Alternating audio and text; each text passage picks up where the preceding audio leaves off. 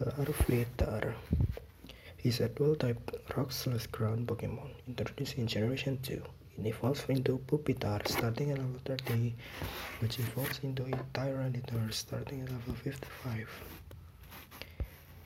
Larvitar is a small green reptilian Pokemon with rocky skin. It has a blunt spike on top of its head, a short rounded snout, and triangular black markings below and the upper corners of its red eyes.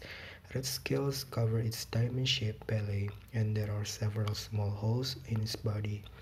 Its short arms lack fingers, while its feet have a single toenail each. It has a tail with a conical center surrounded by a ring of blade-like scales, causing it to resemble a tunnel boring machine. Larvitar is born deep underground, far from its parent. It grows by consuming soil and will enter its pupa stage.